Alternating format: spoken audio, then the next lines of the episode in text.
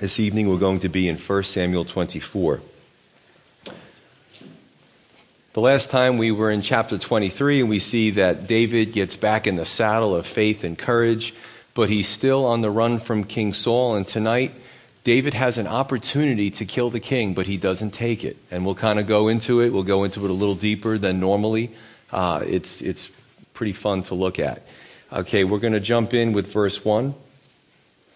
It says, Now it happened when Saul had returned from following the Philistines that it was told him, saying, Take note, David is in the wilderness of En Gedi. Then Saul took 3,000 chosen men from all Israel and went to seek David and his men on the rocks of the wild goats. So he came to the sheepfolds by the road where there was a cave, and Saul went in to attend to his needs. David and his men were staying in the recesses of the cave. So, in context, as soon as the, if you were here for the last one, as soon as the Philistine problem is over, King Saul is back to chasing David. Now, it's kind of sad that there were those that instigated Saul in his maddening pursuit. David uh, has about 600 men at this point. Saul has 3,000, and he's going after him. And we're going to look as we go through the next several chapters before David becomes the king, there are going to be these instigators. And they weren't doing anyone a favor. Of course, they weren't doing David a favor, and they weren't doing the king a favor, who they supposedly were loyalty, loyal to, because he was kind of out of his mind, and they were just making him more crazy. Uh, you know, when somebody's unstable, the last thing you want to do is instigate them in their madness, and this is what seems to be happening.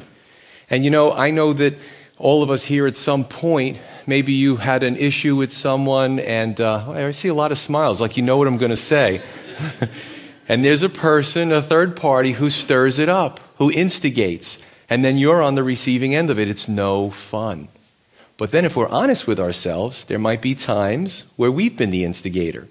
So it's just when you've been the victim of some instigation, you realize that, you know what, maybe I don't want to do that to someone else because I know how it feels. And the question is, are we an instigator or are we a peacemaker? Hopefully, we're peacemakers. Two, King Saul is driven. He barely tends to his kingly needs. Now, you could imagine he's the king of this country, and they have a lot of needs. And every time he, he has to purposely attend to something, as soon as he gets a break from that, he's going and he's going to chase David again.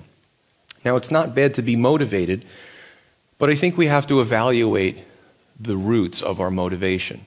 It's good to be not, it's, it's good to be not lazy. It's good to be diligent. It's good to be a go getter. But what are the roots of our motivation? So we need to look at that as well. Do we have our priorities right? Obviously, King Saul did not. Now, it's a humorous portion because we're leaving off with King Saul having to attend to his needs, which means he probably had to go number two. So, hey, listen, happens to the best of us, you know? And he, I'm not going to go too deep into that, but so he's got his kingly robe and it's flowing and he's the king and the robe was a, a, you know, a symbol of his authority. So it probably was very elaborate. Well, if he has to go to the bathroom, he's got to take his robe off and fold it up, put it somewhere so he can do his business. So that's where we leave off. Okay, we're going to go in verse 4. The Bible kind of doesn't cut corners, you know. It kind of makes sure we understand everything about what's going on. 4. Then the men of David said to him, This is the day of which the Lord said to you, Behold, I will deliver your enemy into your hand, that you may do to him as it seems good to you. And David arose and secretly cut off a corner of Saul's robe. Now it happened afterward that David's heart troubled him because he had cut Saul's robe. And he said to his men, The Lord forbid that I should do this thing to my master, the Lord's anointed, to stretch out my hand against him, seeing he is the anointed of the Lord. So David restrained his servants with these words and did not allow them to rise against Saul. And Saul got up from the cave and went on his way. Now, it's very plausible that, um, you know, the robe is maybe folded up and David, um, it's quite possible the idea was to cut his head off. You know, that's just the way warfare was back then. He's not expecting David to be there and could have, you know, come up behind him and killed him and then said, hey, I'm the new king. But what he did was he, you know, had second thoughts about this plan and he probably took some of the robe and cut off a corner of it and then just kind of folded it back over and took that corner. So when Saul comes and he puts his robe back on, he doesn't know it's missing because it's in a part that he didn't see it. I, like, I have a very vivid imagination, so in my mind, I'm trying to figure the whole scenario out, uh, but it's, it's good conjecture there anyway. So David's men try to convince him that King Saul is vulnerable, and this is David's opportunity from the Lord to turn things around. Now, I'm going to go into a little bit of their maybe mindset and, and the issues that they were dealing with. Now, these guys are on the run. Maybe they're away from their families. Maybe they're away from their farms. Maybe they're away from whatever it is, but they've chosen to be loyal to, to David. And they're tired. You know, they're, uh, some estimate that uh, David might have been on the run for up to 10 years. So this is a long time of being a fugitive. And, and God protected them through all this. But they're tired, and they're like, David, come on, just there he is. He's in the cave. This is the chance. This is God smiling on you. Just kill him so we can take, you know, we can, I can be the general and he can be the lieutenant and we can go back to our families. Again, speculation. So David cuts a piece of the robe and then he even feels bad about that. Now, there's, understand that the Bible covers everything. It covers when people lie. It covers when people misunderstand. It covers when people uh, think that they hear from the Lord and they haven't. It covers polygamy. Well, I thought that God, that's right. It's very clear right in the law. Only one wife. Why these guys take multiple wives? They were disobedient. But the Bible still records that disobedient history. And these men suffered because of their disobedience, especially Solomon in that case. So, David said, I won't kill him because he's the Lord's anointed. Now, there might be other things going on as well in David's heart. Remember, his wife, that's his father in law, the king. It's the king. He probably had some type of bond with him when they were, you know, discussing how to take on Goliath. Uh, you know, you got to go through your mind of this history. Uh, there is uh, Jonathan, his best friend. That's his father. So there's got to be some emotional struggle in David's heart as well about killing this man King Saul, probably hoping the guy just says, okay, I relinquish the kingdom and it's yours. Now, again, the men say to David, this is their, this is your opportunity from the Lord. Now, how do we know that they were wrong? Um, I'm curious to know where this statement came from because I couldn't find it anywhere in Scripture. Uh, this particular one in verse 4, and I'm going I'm to get to that. And I think one of the most difficult decisions we can have is when do I do it this way or do I do it that way? You know, I've heard the preaching, you come to a crossroads in life. You come to a fork in the road. You can't go straight anymore. You have to make a decision. Do I go this way or do I go that way? Do I just kill him because he has anointed me? You know, Samuel went through the whole uh, ceremony and he really unanointed Saul by t- saying the kingdom is, is wrenched from you this day and you no longer have my favor. Uh, so he could have killed the king. Uh, he says he wouldn't because it's the Lord's anointed, but I got to listen, I'm not going to get dogmatic on this, but Saul was kind of unanointed at this point. All right? The other thing is to just, just trust the Lord and say, well, you know, I, hide, I hold that position of the Lord's anointed on such high esteem, even though he's not behaving as such, and I'm just not going to do it. And I'm going to trust the Lord. And that's the fork in the road that he took. Um, again, you go through those crossroads in your life, and both decisions look kind of both equally plausible, and you say to yourself, gee, which one do I take? And that's probably one of the most difficult decisions that we ever face. Now, David really risked his own insurrection. His men are getting tired of this. They're tired of being fugitives. David, come on, here's your chance. He comes back, well, I got a little piece of the corner, and I kind of feel bad about that. Oh, gee, this was your. So I don't know. Was he risking some insurrection in the camp because of that decision? Uh, but you got to give David credit he really stuck to his convictions. We're going to talk about that a few times tonight. So let's go into this quote again, back in verse 4.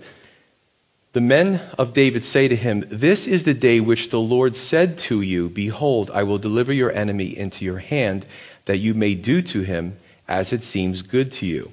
Now, where did that come from? Did David say, Hey, I heard this from Gad the seer? Or I heard this from the priest when he consulted the Urim and the Thummim? We don't know. Uh, did David say that at all, or did they just make the assumption? Because it doesn't come up again, it's not before, and the truth is, King Saul doesn't die by David's hand. So where did that come from?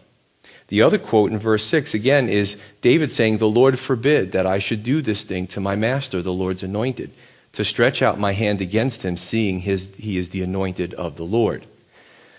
Again, at this point, King Saul has already had the kingdom removed to him from him and he's told that through Samuel. and David was anointed with the oil. So there's this kind of weird, uneasy situation where David's anointed, Saul's unanointed, but Saul's still the king and David's on the run. And in a few chapters later, we'll see that come together. Saul dies by the hand of the Philistines and David takes the throne. Again, David had very strong convictions, and that's very admirable.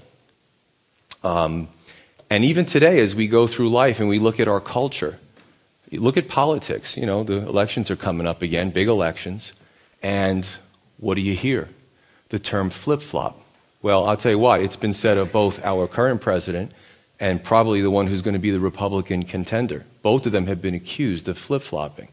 So the fact that you can actually stand your ground, and if you're really a principled person, and it's within God's uh, will, and you stand on that, that's very admirable.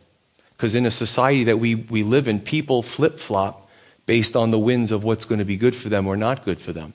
There's very few people we see that are leaders in this country that will stand on principles and not move off of them. So this was a definitely admirable quality in David. Verse 8 David also arose afterward, went out of the cave, and called out to Saul, saying, My lord the king. And when Saul looked behind him, David stooped with his face to the earth and bowed down. And David said to Saul, Why do you listen to the words of men who say, Indeed, David seeks your harm? Look, this day your eyes have seen that the Lord delivered you today into my hand in the cave, and someone urged me to kill you, but my eyes spared you. And I said, I will not stretch out my hand against the Lord, or my Lord, excuse me for he is the Lord's anointed. Now understand those words are spelled the same, but in the Hebrew, there's a different connotation. My Lord, my Master. It was a, a, term of respect for somebody in a high authority. So, Lord, little l for King Saul, but when we speak of the Lord, it's a completely different understanding, different concept. We're talking about God. So, it's translated Lord, but understand it's a different context there. And I believe it's a different word as well. Moreover, my father, see, yes, see the corner of your robe in my hand. For in that I cut off the corner of your robe and did not kill you. Now, or know and see that there is neither evil nor rebellion in my hand, and I have not sinned against you, yet you hunt my life to take it. Let the Lord judge between you and me, and let the Lord avenge me on you. But my hand shall not be against you. As the proverb of the ancient says, wickedness proceeds from the wicked, but my hand shall not be against you. After whom has the king of Israel come out? Whom do you pursue? A dead dog? A flea? Therefore, let the Lord be judge, and judge between you and me, and see and plead my case, and deliver me out of your hand.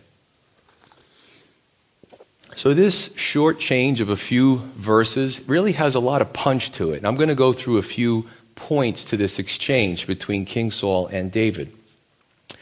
Uh, David puts himself and his men in great danger by doing this if the conversation went south. so, in other words, if Saul said, Oh, is that you, David? Men, flank them right, left. Look, we've got them. Let's take them. Let's seize them. But David put feet on his faith in this situation. He really trusted that things were going to work out. Uh, and, and Saul's heart kind of got softened, and we'll, we'll come to that as well. But he trusted, he trusted, again with his convictions, that it wasn't going to turn out the way I just explained it. Convictions, again. What about us? What are our convictions like? And do we put feet on our faith? And do we say, well, I trust God, but actually live it out? David had to live it out. He had no choice. He was a fugitive right? Sometimes we can just say it and we speak the Christianese and the Christian lingo, but the truth is our actions don't always show that we're trusting God. That's important. Two, David shows him respect, although King Saul's behavior wasn't des- deserving of it. Now, he dress- addresses him as my Lord. He puts his face to the earth and he bows down before him. And he says, I won't kill you. Now, this is, again, in a society that we live in, we're seeing more and more in American society the breakdown of respect. There's a lack of respect for authorities. Schools are different, you know, uh, how kids years ago used to respect their teachers. Uh, and you see a lot of these authority positions just not get respected. Politics, um, you know, your local politician. Actually, years ago, you know, politicians only serve for a certain amount of time and then they would get out of office and give someone else a chance. Now, some of these politicians, they're in there for decades. They're just power grabbers. Well, they, they've kind of contributed for that lack of respect. Uh, sometimes even in the church, you know, when uh, the church only wants my, my money. So part of the lack of respect is, is deserved, and some of it just isn't deserved. It's just a disrespectful kind of climate that we live in. I actually saw a, a story about a, a World War II veteran, uh, older man, much older man, and he went to get gas and he was carjacked and he was beat so badly that his leg was broken. This was in Chicago. And he's trying to crawl to the, the, you know, the gas station, through the gas station islands to the little, you know, mart there to call for help. And people were just kind of, there's an old man on the floor crawling. He just got carjacked. The people were literally stepping over him. It's kind of heartbreaking to read the story, but a lack of respect. You know, there's a person on the floor. You know, they're obviously in pain. Uh, and, and he even asked the woman if she would open the door and hold it for him. And she kind of was leery about it. And this is the society we live in. This guy's a, you know, it's really sad. Where's, where are we with respect? As we keep looking at these terms, we should put ourselves in that position and ask, where do I fit in with some of these characteristics? Three, he says, why do you listen basically to the troublemakers who make you think that I'm a threat to you? Right? And if we look at the Proverbs, Proverbs were um, pieces of wisdom that would go around, but God specifically used Solomon to write many of the Proverbs. But some of these things were said by men of God, and eventually later they were written down. So this one proverb was wickedness proceeds from the wicked. Again, what else would you expect to proceed from the wicked but wickedness? But David said, Far be it from me, I'm not going to go down that path. Um, you know, troublemakers, and who uh, we put ourselves in there. Are we looking to be peacemakers or are we looking to instigate? Four, David pleads his case of innocence. He basically says, Listen, I had the opportunity. I had a knife. I had the opportunity. You didn't know I was here, but I didn't kill you. What more do I have to do to convince you, King, that I'm not looking to kill you? And five, David calls him my father, which is a term of endearment. Now, he technically is his father. You know, in Middle Eastern country, if you had a father in law, you took him on as a father and he took you on as an extra son or daughter, right? Uh, so there is, there is a closeness there, and I wonder if David is reminiscing of the days where things kind of started out good. You ever, you ever get involved in a relationship and then it, it, over the years it kind of goes bad and you say, gee, what happened? Where did it go wrong? You know, I used to eat with King Saul, you know, my wife Michal and, and, and the whole family, and, and this is where we're at. But this is a term of endearment. David did not want to fight with King Saul on multiple levels. Six, David, in all humility, considers himself a dead dog or a flea. Now, uh, in our society, a lot of us are dog lovers. I mean, I've had a dog now for the last few months. But in that society, being a dog was a, a very low insult. If you called somebody a dog, I mean, those were fighting terms. So he says to him, I'm a dead dog. I'm a flea. King Saul, I'm nothing. Why would you waste your resources on me? I'm pathetic. He really puts himself in a position of humility, and possibly that humility is what goes a long way into saving his life. So consider that. Um, if he started to, you know, thump his chest and, and you know, kind of go back and forth with Saul, maybe it would have ended differently. Hey, get off my back. But he says, listen, I'm a dead dog. I'm a flea. You know, I, even if I was, I, I couldn't hurt you if I wanted to. And the last but not least important is he says, The Lord judge between us. Now, you can never go wrong if, especially if it's another believer, and you integrate the Lord or His Word into that situation. You're having a relationship problem, and you say, you know what, why don't we just seek the Lord's counsel here? Why don't we just see what the Lord will do? See who's right and who's wrong. You know, we should stop fighting about this. So that this is sometimes you have to do this. But don't be shocked when it doesn't go well. Um, years ago, I had a person in ministry, and they were going in the wrong direction, and I had to sit them down and I explained the biblical precept to them. And this person said to me, Don't give me that crap. Well, as you can imagine, he wasn't in leadership much longer after that. So sometimes you're dealing with a fool. Sometimes a person's true colors come out. But you can never go wrong if you interject the Lord. You know, we, we need a mediator. Isn't that the whole salvation story? We're sinners. We've offended God. We can't get to heaven on our own. Doesn't matter how many friends you have, doesn't matter how many people in popularity polls. We needed a mediator. Job said that. Where's my mediator who's going to plead my case before God? I think he hates me right now. And I'm, I'm paraphrasing. Right? So Jesus came as that mediator. Praise God that we live in the age post Jesus and his resurrection that we can call on him as our mediator. So that's really, really important. Now, I, can't take credit for this, but I did read somewhere that uh, and in Numbers 15, it says that the tassels and the embroidery at the edge of a, a, a robe would indicate that you would have to, uh, you know, remember the law and your obligation to obey it. So it is quite possible that when David cut that, he took off his remembrance. And Saul was in a bad place as it was. he didn't need any help being any more wicked. So, you know, it's just conjecture, but it is interesting. And David gave this man every opportunity to change his ways. Sometimes we're in a situation with a, a relationship with a carnal believer. And maybe we just keep giving them times, giving them chances, and, and at some point the relationship is just not edifying anymore. Verse 16. So it was when David had finished speaking these words to Saul that Saul said, Is this your voice, my son David? And Saul lifted up his voice and wept. Then he said to David, You are more righteous than I, for you have rewarded me with good, whereas I have rewarded you with evil.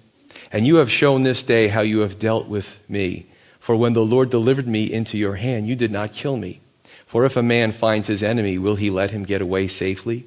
Therefore, may the Lord reward you with good for what you have done to me this day. And now I know indeed that you shall surely be king, and that the kingdom of Israel shall be established in your hand. Therefore, swear now to me by the Lord that you will not cut off my descendants after me, and that you will not destroy my name from my father's house. So David swore to Saul, and Saul went home, but David and his men went up to the stronghold. And they lived happily ever after. not quite, and I'm glad you're all awake this evening. what do we know?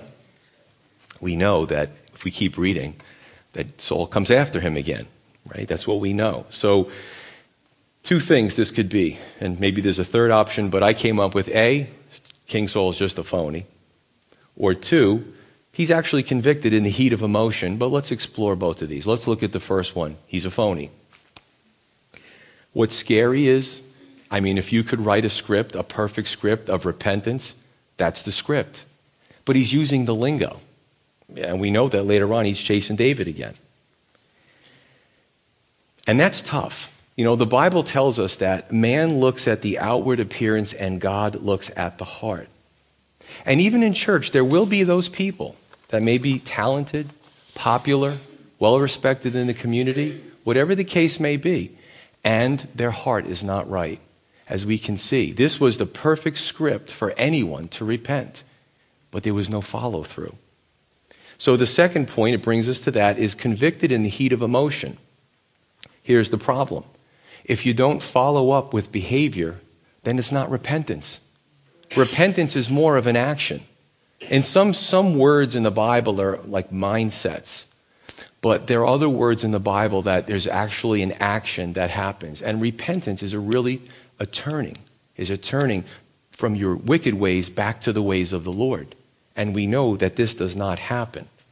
Um, Heather's doing the James study with the women. Faith without works is dead. They go together, right? And I find it fascinating that the last verse is this is one of those awkward moments. Oh, father in law, I love you. Give me a hug. Oh, David, you're like a son to me. Hey, let's all get together. Let's combine our armies. Let's have a feast and let's go home. No, David goes to the stronghold.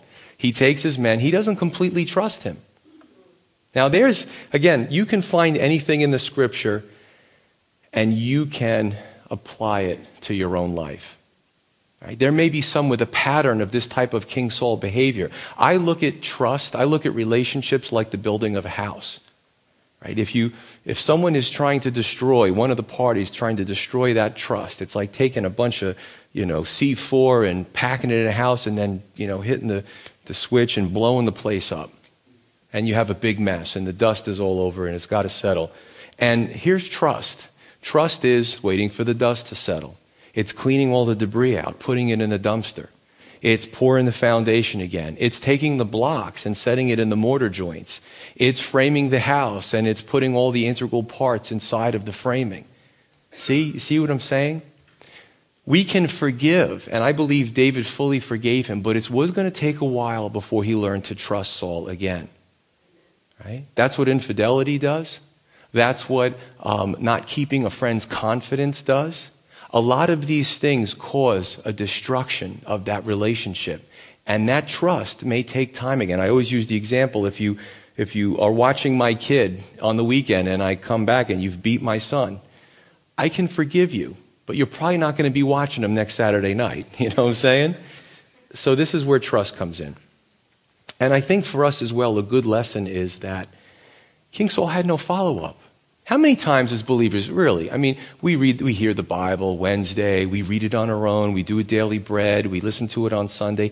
How many times, and, and I've been guilty of this, do I I'm caught up in the moment. I'm like, oh, I'm so cut to the heart. And then I go home and nothing changes. Don't we do that? We should do it less. So King Saul, of course, you know, hopefully we, we don't become like a King Saul, but on a much lesser uh, level, we do that as believers. We should be convicted and we shouldn't just say, oh, oh, we go through the, you know, the drama, but to actually follow through with it. And that's what he was guilty of not doing. So I just want to wrap it up with a few good points to consider. Number one, King Saul conceded to David's righteousness. Now, did that make life easier for David? No.